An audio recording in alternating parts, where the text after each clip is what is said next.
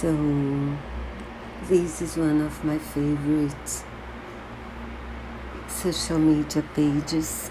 Uh, it's by Brandon Stanton. He's a guy that was like to take pictures. He was not a photographer. He lost his job and moved to New York in order to find another one. And he knew no one there so he started to, he took his camera because he loved to take pictures, he loved people too, and he started to talk to people and ask for pictures and a bit of their stories. And he started a blog about uh, those pictures and people and then um, he started uh, his social media. He has Facebook pages, uh, Instagram pages, Twitter page, Twitter page. Um, he's on Twitter, Facebook, and Instagram. He has books.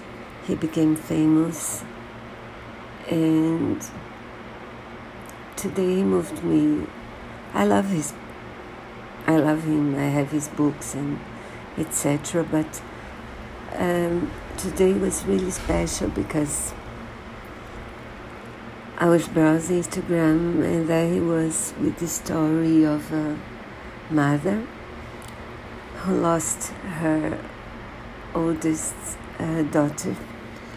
Uh, she had ovarian cancer, and uh, so in three small stories, she tells us that she, her daughter was, how amazing her daughter was, how fond of people, how kind. And then she got uh, ovarian cancer, and then uh, how her disease progressed, and how her loss was painful, and how desperate she was because she wanted to know how well um, I was after death and how could she know? And then one day she was really desperate and she asked for a sign. And there, there was this picture uh, of her daughter uh, dressed as an angel five years old for Halloween. And then she knew. And so I do recommend um, everything by him. And yes, that's it.